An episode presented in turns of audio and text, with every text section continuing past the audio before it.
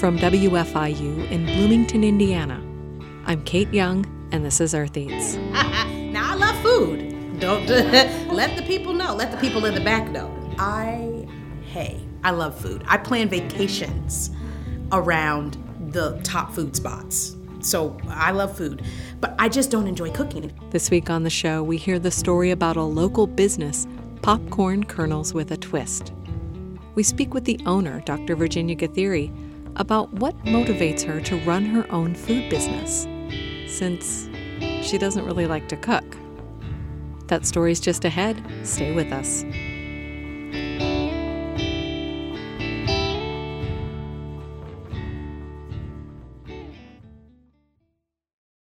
Thanks for listening to Earth Eats. I'm Kate Young. I love to cook, and I especially love to bake. I get a kick out of making delicious things to eat. But I can't imagine translating that enjoyment into a business. It's a completely different skill set, which I do not possess. So I'm always curious when I talk to owners what drove them to start a food business.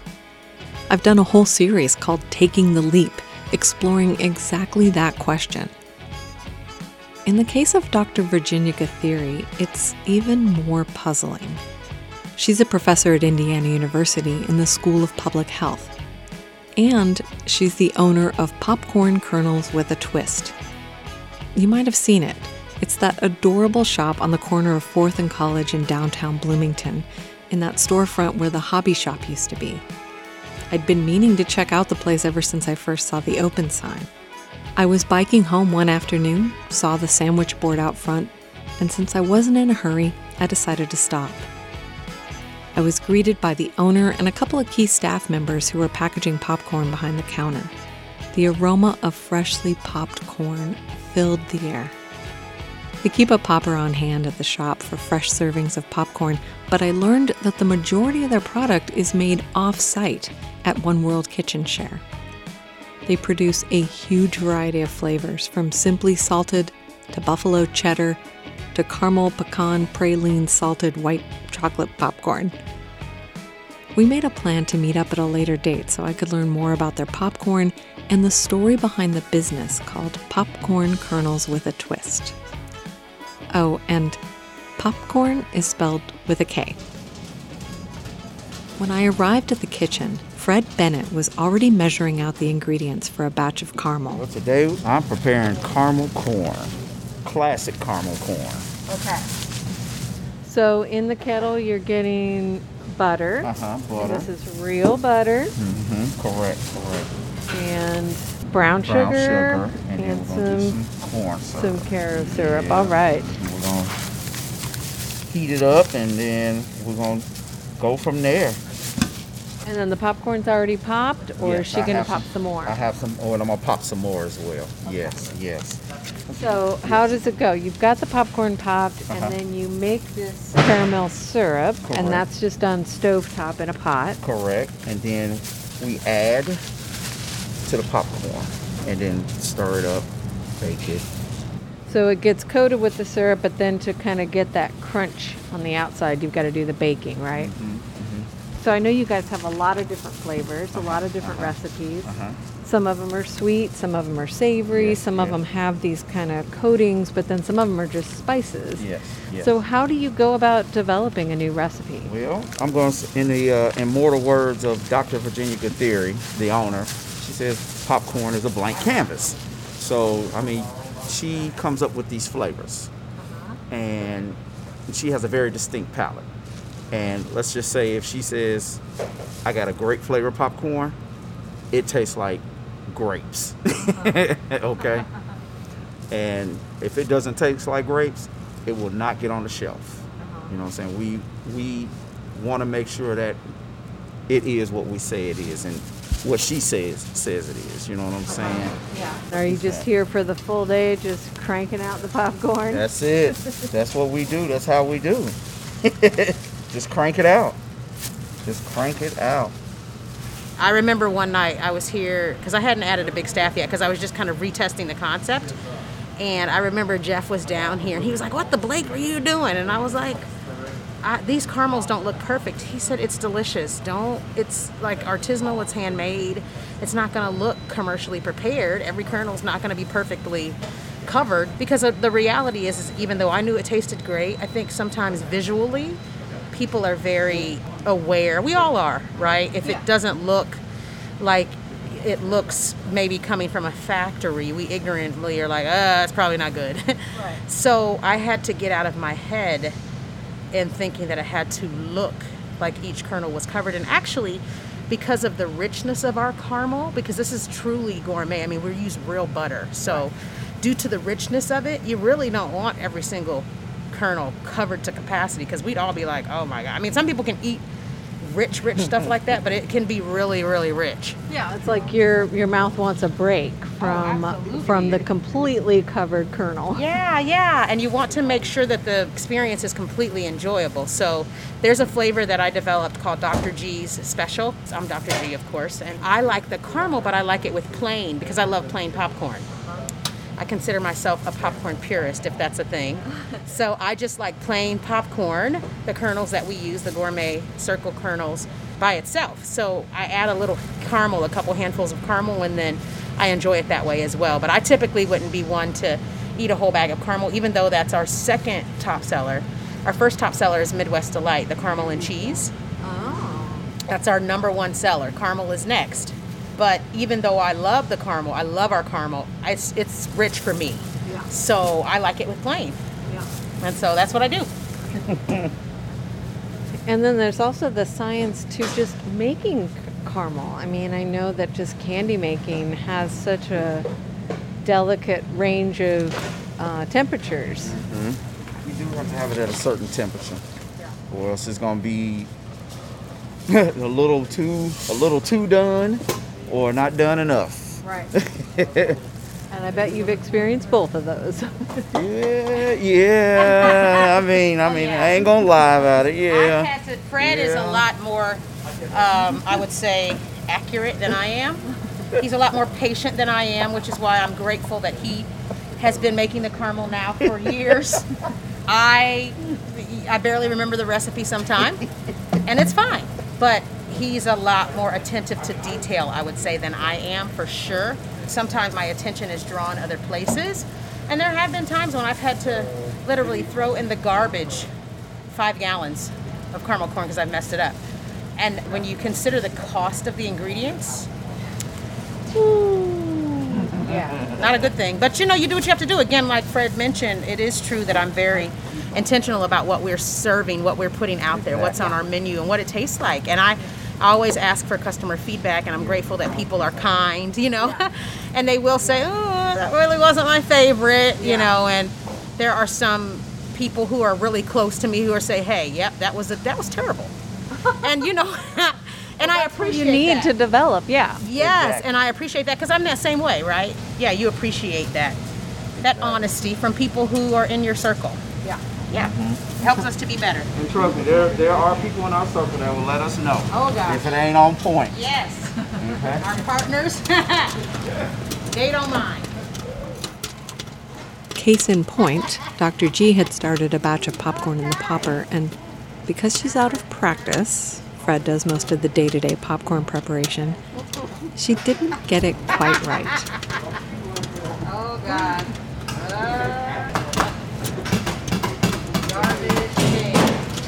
It's a little easier for me to, I can eyeball it, you know what I'm saying? I've been doing it for so long, I can just look and tell the amount that I, that I need. Right. I can just look at it and tell, that's the thing. that's great. Well, she said I'm a little, uh, attention to detail, uh, just a little bit. just a little bit. You, you need that when you're doing this. I mean, especially the caramel and stuff. It's, there's, there's, I think, even though I can cook, I, I let the world know I do not enjoy cooking at all. I do not. But she does a great job. But I do not enjoy it. So at home, I mean, I have aunts and uh, uncles who are now passed on, but they're older. And sometimes they would call me and they'd say, "Hey, you cooking? You cooking anything?" I said, "Absolutely not." I, I, I just so for people that knew me close, intimate friends, they were shocked beyond belief when I started a food company because they're like, "You don't even cook," and I'm like, "I still don't." but I, I brought that up to say that sometimes you may have a desire to do something, and um, it doesn't mean that you have to really have all the skill set. I know that sounds crazy, yeah. but there are people who are who can be extremely integral in your process. Fred is one of those. I've had other people before him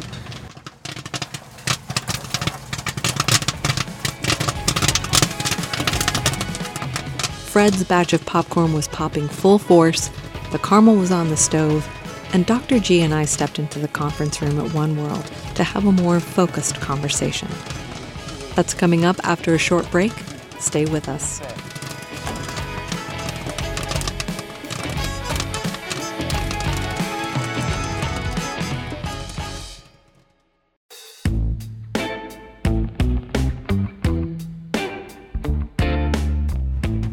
Kate Young here. This is Earth Eats. I'm Virginia Gathiri, and I own Popkorn Kernels with Twist in Bloomington, Indiana. I sat down with Virginia in the conference room at One World Kitchen Share, where she rents commercial kitchen space for her popcorn business. I started by asking her to tell her story. I'm a native of the state of Indiana. I was born in Fort Wayne, Indiana. My father immigrated to the United States from Kenya when he was 16 uh, he got a citizenship in his 20s, met my mom, and they got married when he was 30. And they met in college. Uh, he was in finance. My mother was in education.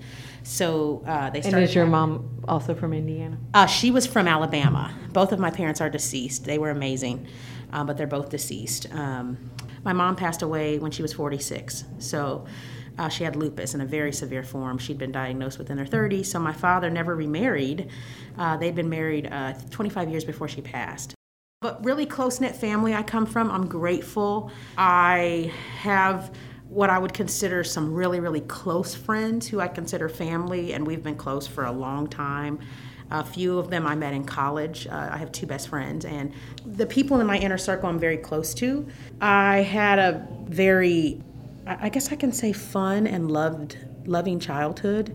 I excelled academically, particularly in the sciences and the math. Um, I thought I wanted to do the med school thing, so I came to IU for my undergrad um, and uh, majored in biology. Got bored after about 65 hours of math and science. I think it was my last organic chemistry lab, and I said, "Oh God, why am I doing this? Is so boring. I don't even."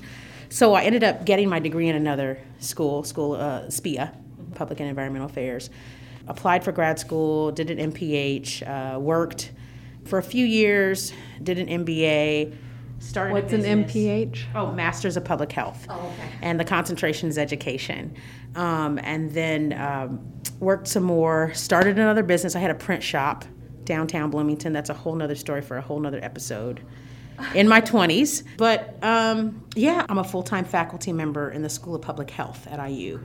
So my PhD is also from Indiana University, and I teach courses that focus on populations and their health statuses and how each each pop. I try to convey to my students that every population or group, even if it is subjectively or self-defined, comes to the table with a different set of circumstances that impact their health, right? So, and you can define yourself in a group, people who live in Bloomington, um, middle aged white women, um, educated black women. You know, uh, I mean, there's a, a variety of ways that you can define yourself, but within those definitions, whether they are, I'll say, biology driven or subjectively driven, self selected, there's still different sets of circumstances. And I try to convey to the students that you need to look at each population, each individual as an individual, right? It's not a one size fits all, not when it comes to health and wellness.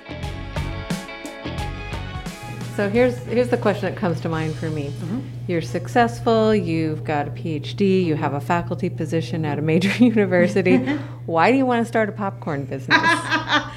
because there's a couple reasons. It's innate in me to be an entrepreneur. My dad was in finance and was employed at a major corporation um, in the in finance, um, and had people under him. He was an accountant, um, but he always had other businesses. And so I was that kid that picked that up. And I saw that. And so unconsciously, it was in me like, oh, I can work a full time job, you know, have a family, do other social things I want to do, and still have a business and thrive. And I saw that, and it just, I don't know, my mind, I, I was like, I can do it. I think because I saw my parents do other things and they enjoyed it, there was something in me like, you can do whatever you want. And they always told us that you can do anything you want, there's no limits for you. So is it because um, it's interesting and challenging and fun for you to to to figure out a business and and because you said you don't love cooking. So No, the fact that you're doing a food business doesn't mean you love food. Now I love food. Don't let the people know. Let the people in the back know. I hey, I love food. I plan vacations around the top food spots. So I love food, but I just don't enjoy cooking. I think it's stressful. I mean, I I get so stressed out like going to the grocery store, having to get ingredients. But again, like I said, it doesn't mean that I can't have a successful business in an area maybe where I don't thrive. The secret is to find people who you partner with who can catch your vision and actually they're willing and you pay them, right? And you you support them, but they are able to cause the business to thrive. And I've been fortunate and blessed to be able to find that. The energy has been in the space of my company where I've been able to find people who are like, this is so cool. And they absolutely thrive at it. Yes, I come up with um, recipes and ideas, and I can do it. It's just not my wheelhouse. It's not, it is not my preference.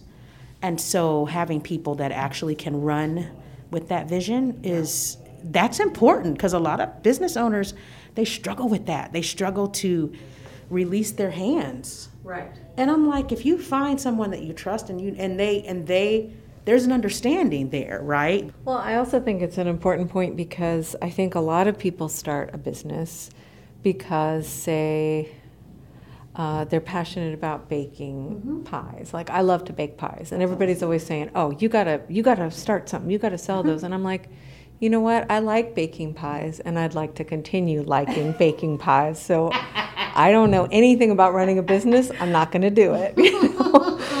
Um, but mm-hmm. you know, if maybe if somebody partnered with me who really knew how to run a business and said, "You bake the pies and mm-hmm. I'll run the business," maybe. But yeah, right. yeah. Like I, I think sometimes what happens is people get into it because they love doing a thing, mm-hmm. making a thing, but they don't know how to run a business.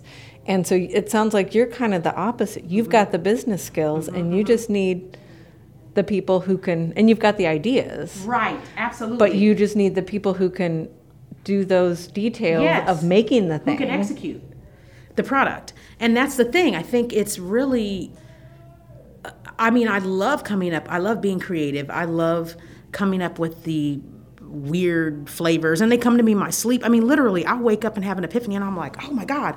And I'll tell the team and they're like, "That's that's awesome." And I'll do it. I'll fabricate the trial and then we'll just duplicate the process. But yes, I mean, do you do I know how to do everything? Yes, I do. Of course I do. It just takes me a little more time mm-hmm. and it's not very enjoyable. so, yes, I think people do take a passion and they're like, "Oh, I I should start a business because me part of me as well is when I see a gap, I'm like, "Oh, that's not that doesn't exist here." Mm-hmm. So this could be really profitable. So is that how you came up with popcorn? Yes. your- So I came up with popcorn because I love it. And there's a major company in Chicago, and I've been one of those ones standing in line for two hours to get the popcorn. And I thought, I want this in Bloomington. Now, yeah, that takes time. I mean, eventually we'll have that, right? I can see us having people around the corner, wherever our storefront's located. And, but that takes time. That's not overnight. That just doesn't happen overnight. But I wanted that. I wanted to do make a similar model.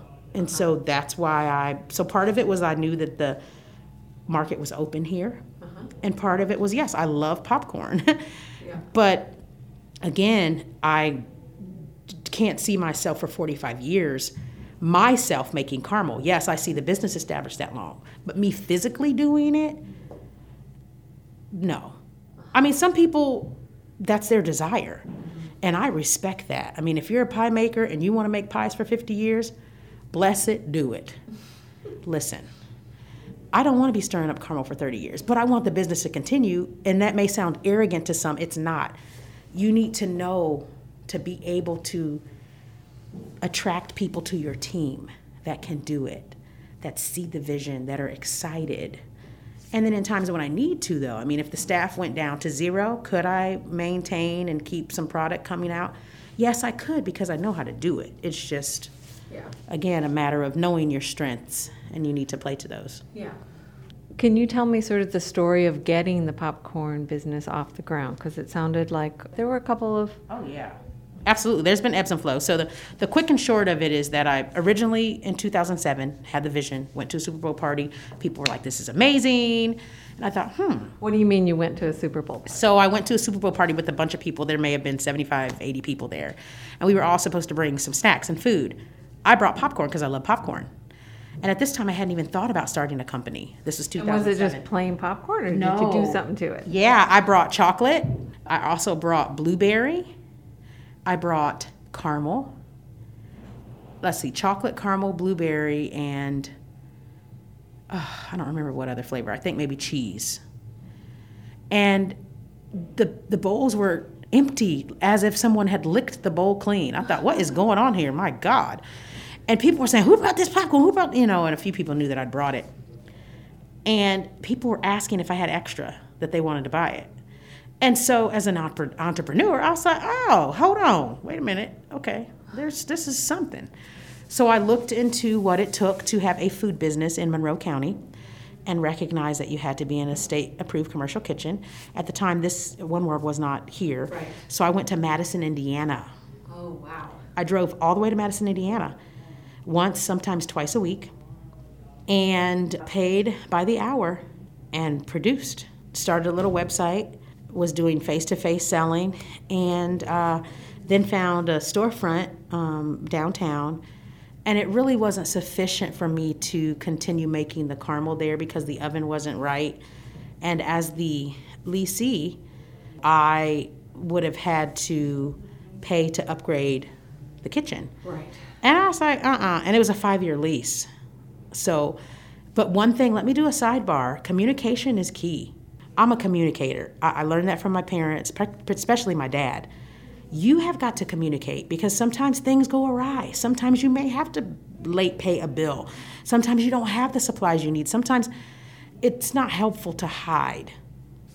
So I'm one of those ones. You're just going to get it. Listen, I because I need to sleep at night, and so um, I just told the landlord. I said, "Listen, the five year lease. I'm not going to be able to do. I don't know what the what your position is.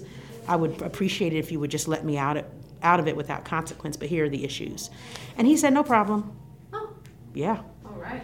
So. So at that point, you just said, "I need to Yep. step back." Yeah. Yep. I don't have all the resources I need. I'm draining myself. And so this was in 2000 and the top of 2009, I believe, when I'd stepped away from it. But the idea kept coming to me. 2016, it was so heavy.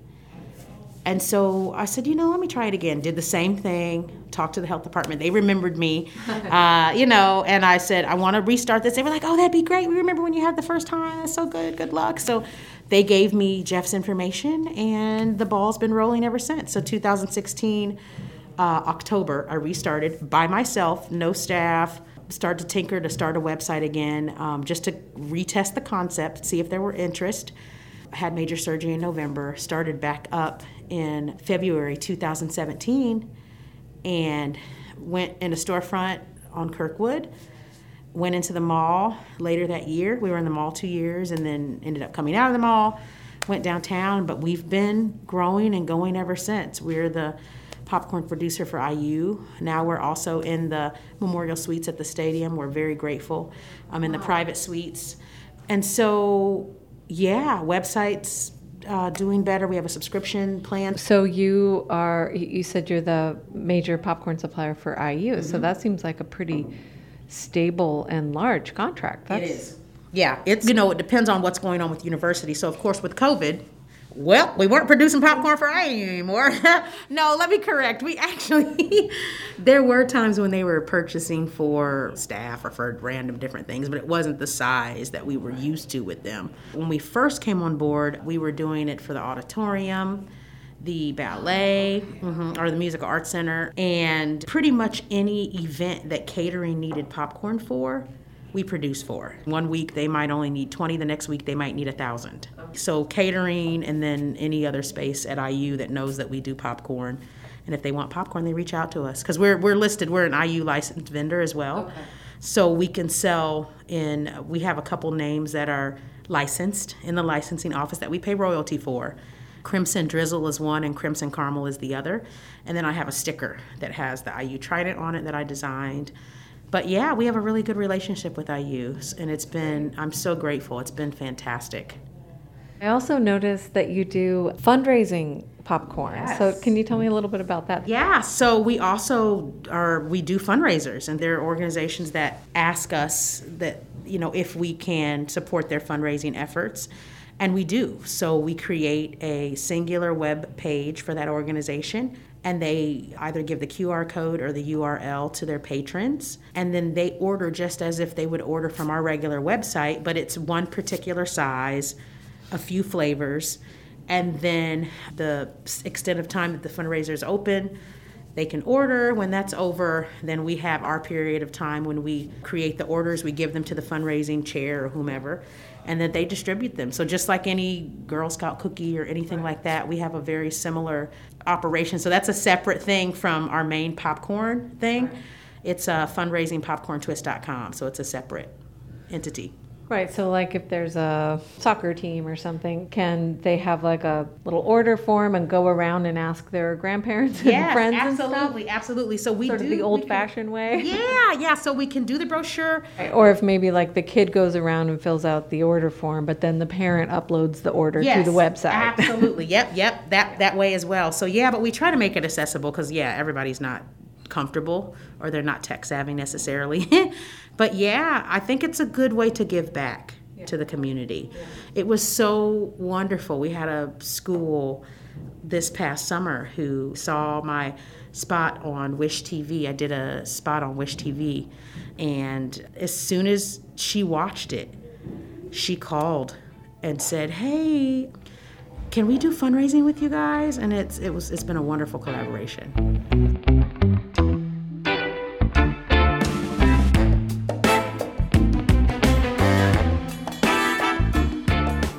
The storefront that you are currently in, mm-hmm. can you tell me a little bit about that? Yeah, so I always wanted that spot. It's a dreamy little spot. Oh my God, like from forever. Every time I would drive by, I'd say, oh my God, that's where popcorn should be. And so when I knew we were moving out of the mall, I called a realtor friend of mine. I was like, hey, I'm looking for a place, you know, um, this is what I really need or want. And he said to me, that place on the corner of Fourth and College, you need that. I've always seen you guys there. And I'm like, oh my God, I've always seen us there too. Oh my God.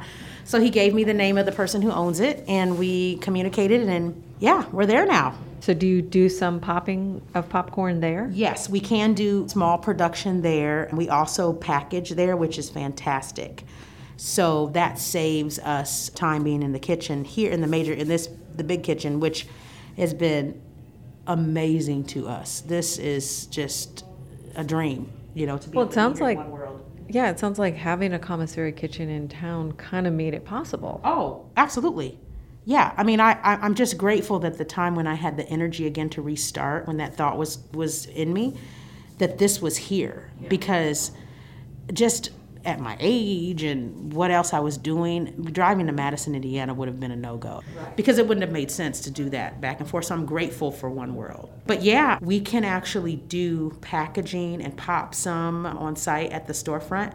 The health department approved us to do that. So that's great because we know that it's fresh, but it's so interesting. People will come in and say, um, do you guys have any fresh popcorn? And I'm like, this was just made like two days ago. Right. Shelf life for popcorn is six months plus.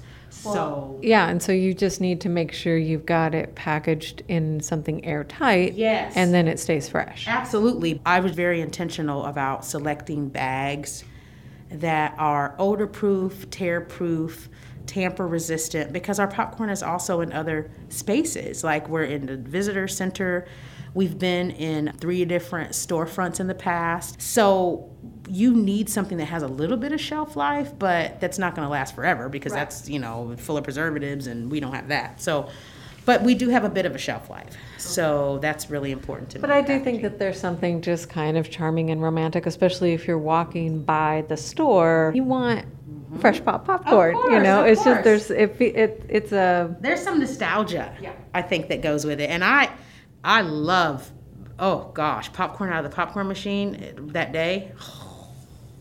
So good. Oh, sometime I'll sneak in there and say, I just want a bag of popcorn, guys. I'll go in the back door and just, you know, and so, yeah, it's good to be able to do some stuff down there. yeah. Mm-hmm. Yeah, and I would just think it draws people into the shop maybe a little bit more. It so, are you getting some walk-in traffic there? Oh, absolutely, yes, which is great. I mean, I think th- those windows are amazing at that in that space, and it just it catches people's eye. You know, in times when I am in there, a lot of times on Saturday I'll go and just kind of sit, and I'll watch people walk by, and they'll look in the window and they'll look inside, and then they'll maybe just come inside and they're like, oh my God, the smell brought me in. Uh, people were saying that on Saturday because we also have a light caramel pop that we're able to do in the kettle. And the smell of it is so intoxicatingly delicious. You cannot not walk in. Right. I mean, you're just like, it just, it's almost unconscious that it draws you in. And the butter popcorn, I mean, it, you can just smell it. So, yeah, we have we have some walk-in traffic, which is great. I'm speaking with Virginia Gathiri of Popkorn Kernels with a Twist. After a short break, we'll hear about how she manages the work life balance with a full time position at IU and a thriving small business. Stay with us.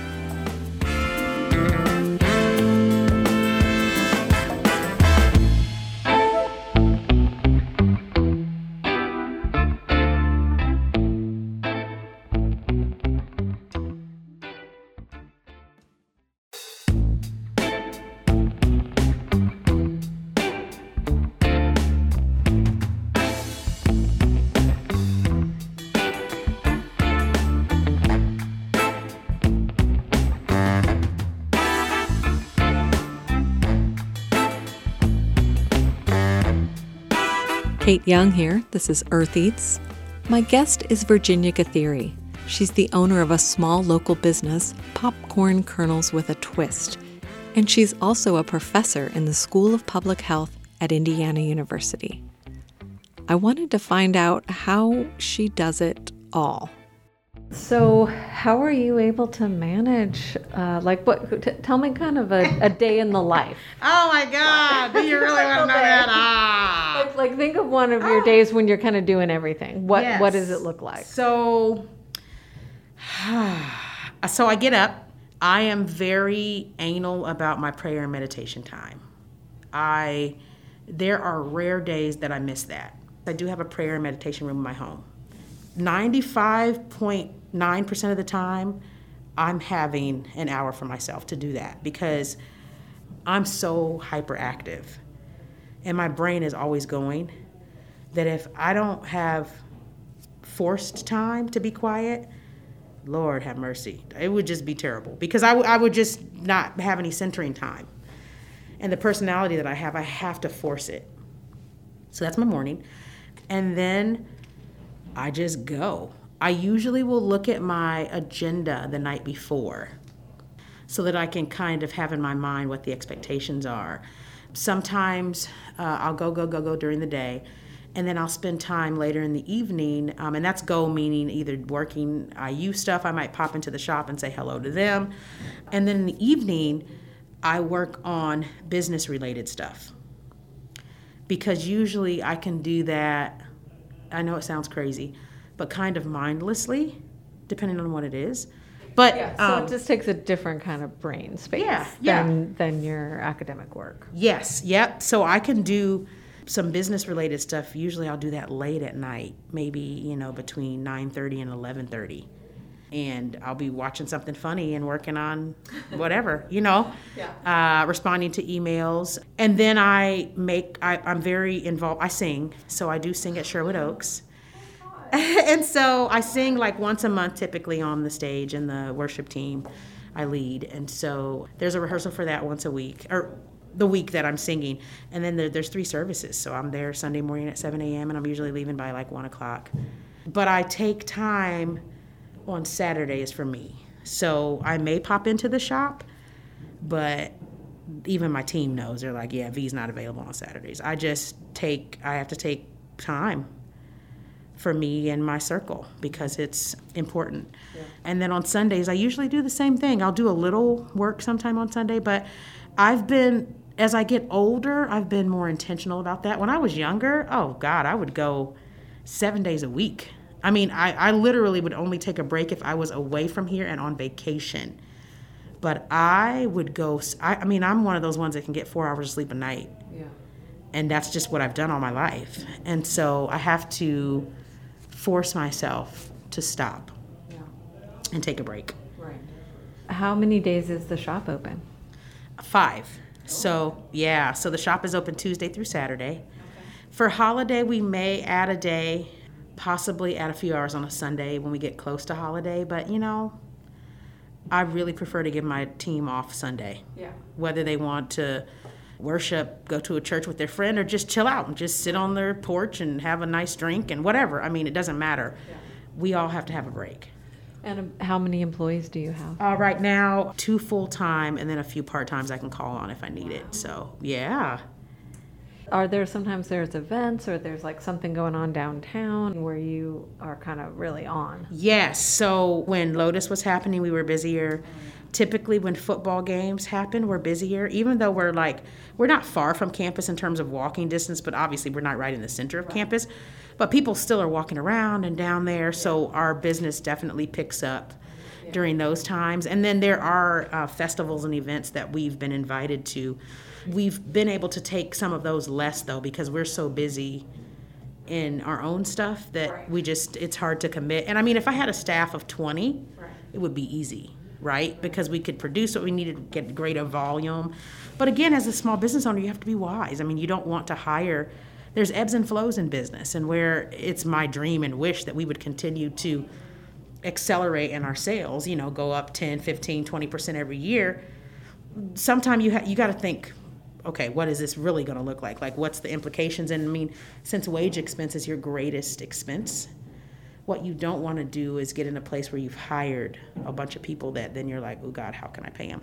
And I'm a sole owner business. I haven't gotten a major business loan to do this business. It's it's been my own capital. So Yeah. there's you know you have to be wise about your decisions. Are you? How's it going? Are you? Are you making some profit? Yeah, so now I'm definitely at a point, thankfully, where the business income is paying for the business expenses. And like I said, I didn't go to some bank and get a million dollar loan, a hundred thousand dollar loan, fifty thousand dollars, even a twenty five thousand dollar loan. That has not happened for me. From 2016, I've spent my own money. Grateful that I had it to do, but it was a substantial sacrifice. And oftentimes people will ask, "Would you do it all again?" Or people will say, "Oh, I'd do it all over again, the pain and everything." I would do it again, not with not with the pain, to X out those challenges, but I would do it again, right? But yes, we are at a point now, thankfully, and have been now for a couple of years, where the actual business revenues are taking care of the business expenses. For that, I am grateful.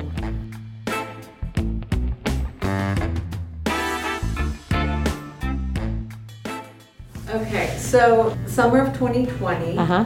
The killing of George Floyd, mm-hmm. Breonna Taylor, Ahmaud Arbery, the months of demonstrations and awareness campaigns that mm-hmm. followed. It's being referred to some as a racial reckoning, mm-hmm. and I feel like this movement it has a lot of dimensions to it.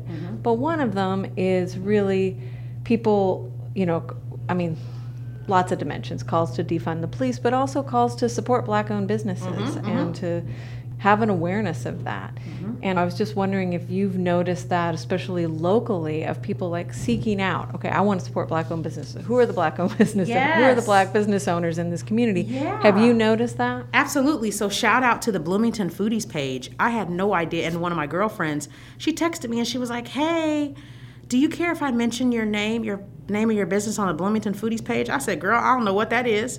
But sure, of course. what? Absolutely. Absolutely. And thank you for thinking of me. Well, unbeknownst to me until I logged on, they had made a call. Who are the black businesses? And it, of course, it was around oh, that fever pitch. There's been many fever pitch times in our country, we know, uh, with respect to race and racism and discrimination, and all these things for all marginalized groups. But um, I had no idea what the Bloomington Foodies page was, and I had no idea what they were doing, but it literally warmed my heart to a point of, and because when I looked on there, like I said, you never know who's watching you.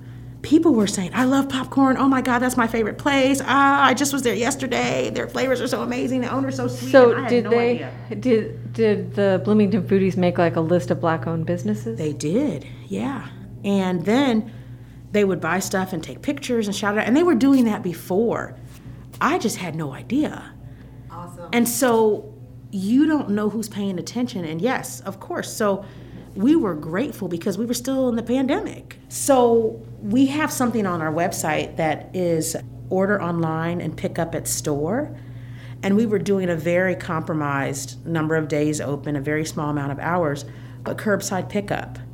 So somebody would call in and Fred would run their popcorn out to them. And yes, we definitely accelerated in sales during that space of time. And people have still been our customers. And it's just, the local love here is crazy. Like, it's pretty amazing.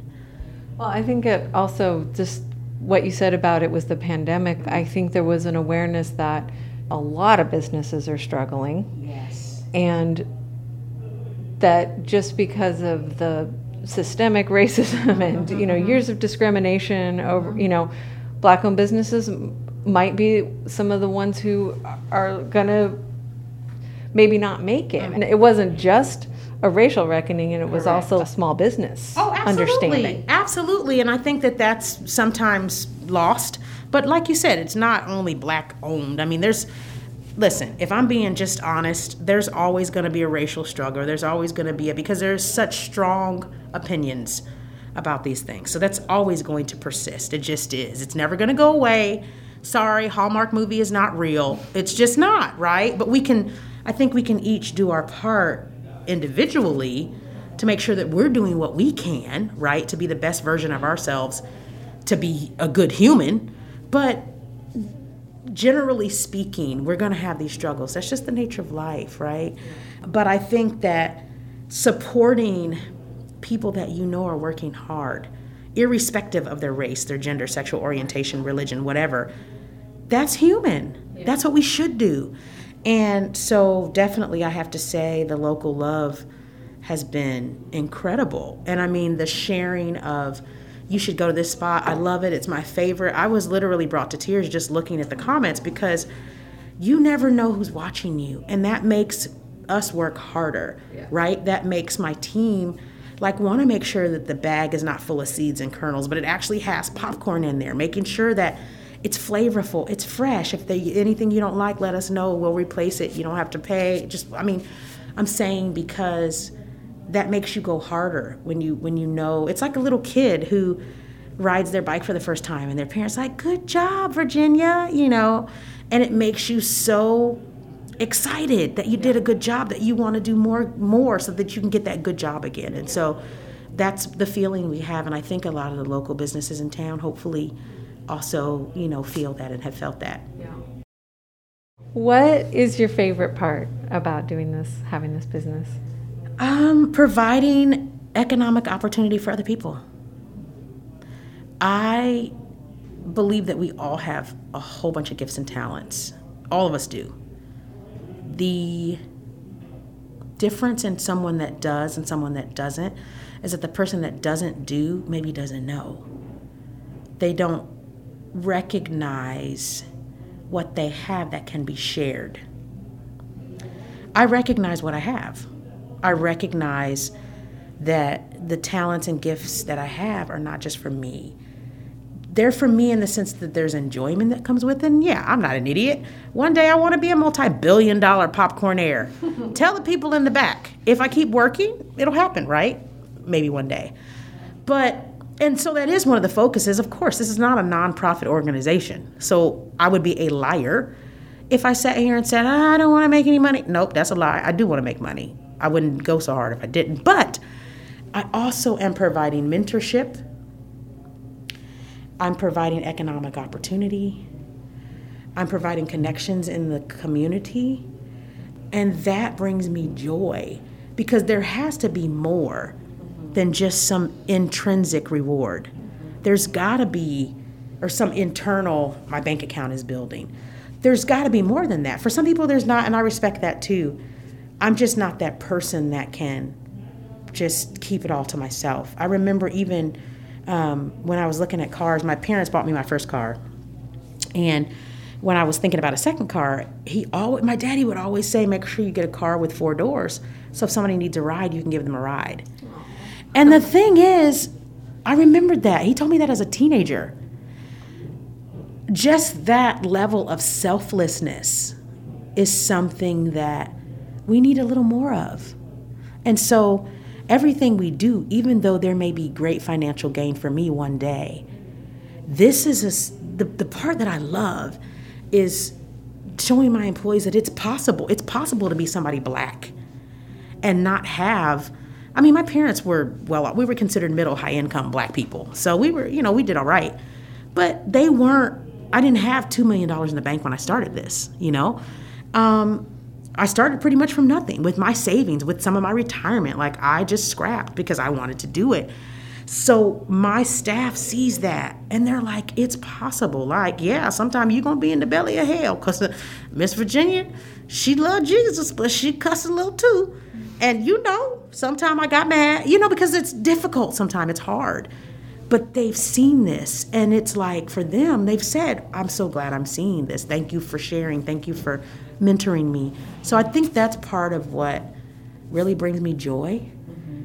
is not necessarily the fiscal, the future fiscal rewards, but the what it's doing for the community, what it's doing for other people. It's so cool. Like I want people to be able to create their own businesses and have other streams of things that they do and other streams of income and p- continue to perpetuate opportunities for other people. I absolutely love that part of it. It's so wonderful, and I'm grateful to be able to do it. I asked Virginia if she had any final words of wisdom. If you have an idea for something, reach out to find a resource that can help you. There are people who are willing to sit down with you and talk to you, but you have to ask and be okay with messing up. Mm-hmm. I mean, there's been times when we've listen, I've you you saw me with the popcorn tr- struggling because I'm like I don't know what I'm doing. I'm out of practice. I, I, how do you pop this stuff? I mean, you know, sometimes you mess up and it's okay. I don't believe that perfection exists. It doesn't exist. It just doesn't. I think you should work hard to be your best. But what is perfection? If you're looking for perfection, if you're looking for every thing to be in place before you start, you'll never start. That's a good note to end on. Thank you so much You're for talking with me. Welcome. Thank you for asking. It's our pleasure. I really appreciate you thinking of us. That was Virginia Gathiri, also known as Dr. G, owner of Popkorn Kernels with a Twist in downtown Bloomington, Indiana. You can order popcorn from anywhere in the U.S., and you'll find a link to their website on our website, eartheats.org.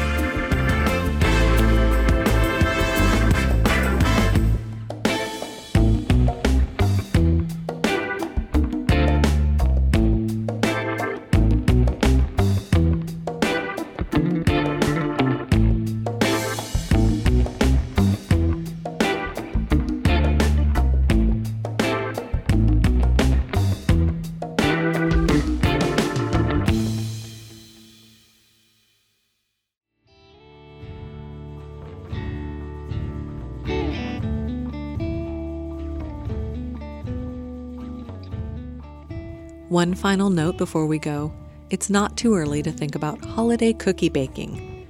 If you're looking for ideas, be sure to check out our YouTube videos. We have ginger ducks with a juniper glaze, thumbprints with red currant jelly, marbled tahini thins, plus forgotten cookies, which are light meringues with nuts and chocolate, and they are so easy to make. You can find these recipes and more when you search for Earth Eats on YouTube and be sure to subscribe so you don't miss the ones to come. That's it for our show this week. Thanks for listening, and we'll see you next time. Earth Eats is produced and edited by Kate Young with help from Eoban Binder, Alex Chambers, Mark Chilla, Toby Foster, Samantha G., Abraham Hill, Peyton Whaley, Harvest Public Media, and me, Daniela Richardson. Special thanks this week to Dr. Virginia Gathiri, Fred Bennett, everyone at Popkorn Kernels with a Twist, and everyone at One World Kitchen Share. Our theme music is composed by Aaron Toby and performed by Aaron and Matt Toby. Additional music on the show comes to us from the artist at Universal Production Music. Our executive producer is John Bailey.